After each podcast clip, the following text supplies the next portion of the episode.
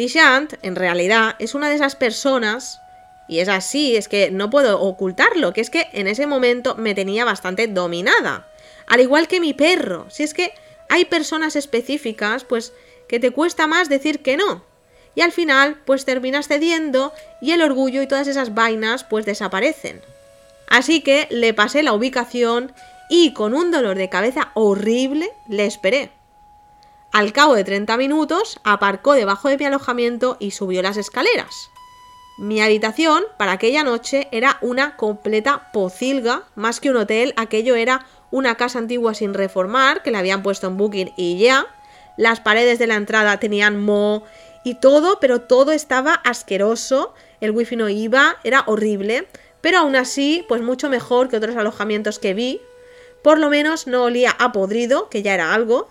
Él subió las escaleras, vestía de negro con una gorra, era domingo, así que era lo habitual que llevara el color negro. Y nada más me vio, él no dijo nada, típico de Dishant, y simplemente nos dimos un abrazo.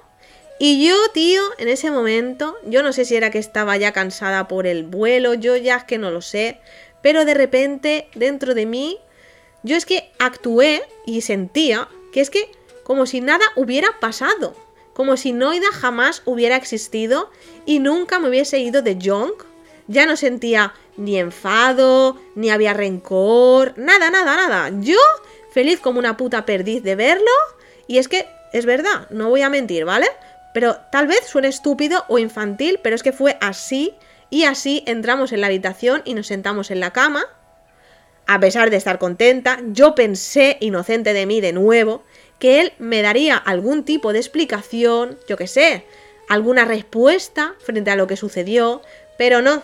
Frente a todo pronóstico, de nuevo, lo único que me contó Dishant aquella noche fue que había pasado el dengue, que no es moco de pavo, porque puedes morir, en serio, es que eso todavía sigue ahí azotando heavy en Asia, y que hacía una semana había salido de estar en cama, que lo ingresaron durante casi un mes y que después estuvo en cama otro mes tal cual. Y era cierto, me lo creí, porque es que además físicamente se había quedado en las raspas, pero a mí, a mi parecer, pues dejar de ser un croissant y también que se diera cuenta de que el físico viene y va, pues me pareció algo positivo, ¿no? Que a lo mejor podría él aprovechar en su vida. Aquella noche nos besamos, sí, lo confieso, no me escondo, culpable. Yo es que con él me sentí como una niña protegida y en casa. Aunque yo traté, yo traté de sonsacar la información, saber qué había pasado, pero él es que parecía que no era capaz de expresarlo. Al final le dije, mira, te voy a decir una hipótesis, yo qué sé, tal vez así pues seas capaz de articular alguna palabra, chico, porque vaya puta pasada lo tuyo, que no tienes cero habilidad para comunicarte, tío, es que tienes un problema, pero bueno. Y entonces le dije, a ver, ¿puede ser que me estuvieses contando milongas y después, de repente, tuvieras sentimientos por mí y ya no sabías qué coño hacer? Digo, porque es que lo de tu madre a mí me parece muy raro todo. Y en eso que él me dice, bueno, mira, es así y no es así. Es así el 70, pero te prometo que la próxima vez que nos veamos te lo diré. Y dije, joder, no puede ser más ambiguo, tío. 70, ¿qué eres, el chocolate?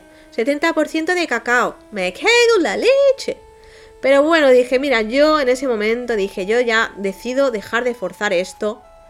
Si necesitaba tiempo incluso para crearse una coartada, para explicármelo en serio después de seis meses. Si tienes que pensarlo tanto. Y en ese momento observé a Dishant y dije, tío, realmente una persona así, yo la quiero en mi vida. Una persona sin capacidad comunicativa, sin conciencia ni responsabilidad afectiva? Su cuerpo, su cara. Sí, sí, sí, sí. Me habían hecho sentir bien.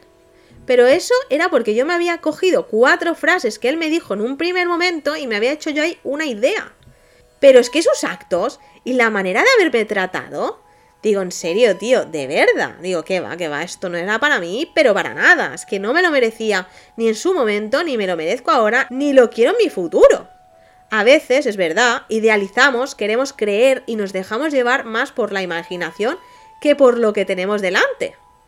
Me gustó verlo, sí, Pero también lo que más me gustó fue enfrentarme a él para no vivir más con una idea idealizada de él.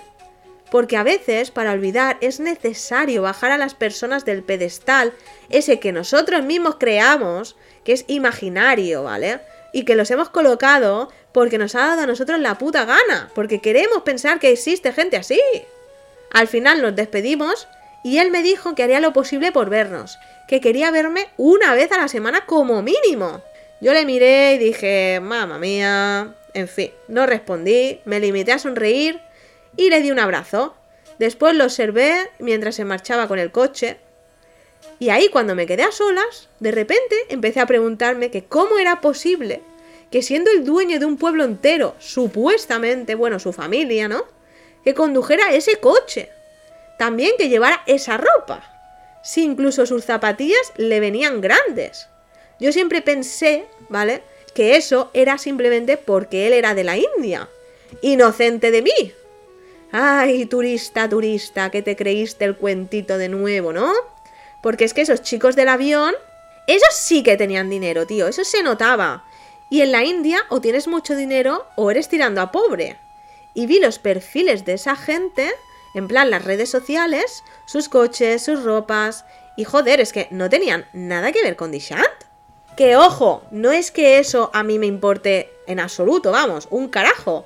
Pero claro, lo que a mí me importaba era preguntarme, ¿realmente me ha dicho este hombre alguna verdad? Porque es que yo jamás había cuestionado nada de lo que me dijo. En mi cabeza no tenía sentido. ¿Por qué lo iba a cuestionar? No había motivo. ¿Por qué me iba a mentir ese hombre? Pero la pregunta que me surgió fue, hostia, si no es capaz de decirme la verdad, ¿cómo puedo saber que algo de lo que me ha contado lo es? Estaba claro que aquella persona escondía muchas cosas. Y dudaba mucho, pero mucho, de si algún día realmente yo descubriría o no la verdad. Él había prometido que la siguiente vez que nos viéramos me lo diría. Pero ¿sería cierto? Y así, entre pregunta y pregunta, pues conseguí dormir un par de horas. Y bien temprano, el dueño del hotel me llevó en moto al aeropuerto. Porque es que traté de reservar un taxi pero no hubo forma de conectarme al wifi de ese alojamiento. Y yo estaba en medio de la nada. Y digo, ¿cómo mierda me voy yo para el aeropuerto? Así que al final, el dueño del alojamiento me hizo el favor. Esperé a Cristina durante un par de horas en la puerta, rodeada, pero literal, de taxistas carroñeros que no paraban de estafar a turistas. Yo flipaba. Y mientras estaba yo ahí, no paraba de echarme también crema antimosquitos porque estaba lleno de mosquitos y el dengue ahí estaba azotando fuerte, pero fuerte, fuerte. Y también me pregunté, ¿no? Digo, en ese momento digo, hostia, ¿qué habrá pensado ayer Dishan de nuestro encuentro, tío? ¿Qué habrá pensado? Porque la noche anterior, por la noche, no me escribió, ni tampoco me había dado los buenos días. Claro, tampoco lo esperaba. ¿Que me hubiera gustado? Sí, pero que realmente tendría sentido que ahora, en ese momento, empezara a ser tan encantador como antes? Pues no. Y así, entre pregunta, la crema de los mosquitos, los taxistas carroñeros, pues fue pasando el tiempo y de repente la pana, Cristinita, llegó y yo en ese momento, tío, es que no podía creerlo. Al final, después de tanto, por fin, estábamos juntas de nuevo. Reservé un taxi y antes de subirnos, una pareja de españoles se nos acercó pidiendo ayuda, estaban también desesperados. Así que dije, bueno, mira, veniros con nosotras, vamos al mismo sitio, ¿por qué no? Hicimos una buena acción, además de que también nos ahorramos eh, la mitad del dinero. El trayecto duró más de lo esperado, pues la carretera estaba hecha polvo, pero aún así yo confiaba en la vida y en India y lo tenía claro. No nos iba a pasar nada, por lo menos en el trayecto. El hotel no estaba en la calle principal, sino en una paralela bastante, pero bastante escondidita. Cuando llegamos, tanto Cristina como yo flipamos. Es que no puedo describirlo de otra manera, es que flipamos. Como si se tratara de la llegada de las reinas o de alguna eminencia, el personal del hotel, absolutamente todo, nos estaba esperando fuera. Todos lucían una sonrisa enorme en sus caras y nos saludaban como si nos conocieran de toda la vida. Era un poco flipante. Te lo juro, ¿eh? Te lo prometo de verdad. Es que faltó una alfombra roja. Abrí la puerta del vehículo y Gupta, el recepcionista, que en realidad era el manager del hotel, pero es que yo le llamaba así porque siempre estaba en recepción, ¿no? En el Vedic. Entonces yo le llamaba recepcionista y punto, ¿no? Pues este hombre Gupta vino directo hacia mí y menudo abrazo me dio el tío. Se había perfumado, se había puesto su mejor gala, incluso se había afeitado la barba y solamente le quedaba su frondoso bigote que se había teñido, que me quedé flipada porque normalmente lo tenía gris y lo tenía negro. Aquel hombre estaba hinchado como un pollo con mil hormonas, se le veía tan, pero tan feliz, que yo pensé, joder, es que simplemente nuestra llegada ha sido un motivo para que Gupta se levante por las mañanas. Y no me los quiero dar de nada, pero es que es verdad. Le había dado una ilusión. Era un ancianito, el pobre. ¿Qué íbamos a hacer? No nos dejaron ni coger las maletas. Rápidamente el personal las cogió y nos acompañó a nuestra habitación mientras Gupta no paraba de repetir a todo el mundo que éramos sus invitadas especiales, que habíamos ido a Rishikesh única y exclusivamente para verlo a él. A mí eso, la verdad, ¿vale? Me hizo bastante gracia. En realidad me daba igual lo que la gente pensara y yo sabía, porque ya me lo habían dicho y porque se veía claramente, que a él eso le hacía como más valor, ¿no? Y claro, lo que me dijo Panda, no, no, es que cuando tienes un amigo extranjero, pues la gente te mira como mejor. Entonces dije, mira, pues que, diga y que haga lo que quiera. Pero claro, eso no era verdad. Pero bueno, si le hacía feliz a nosotras, pues plim.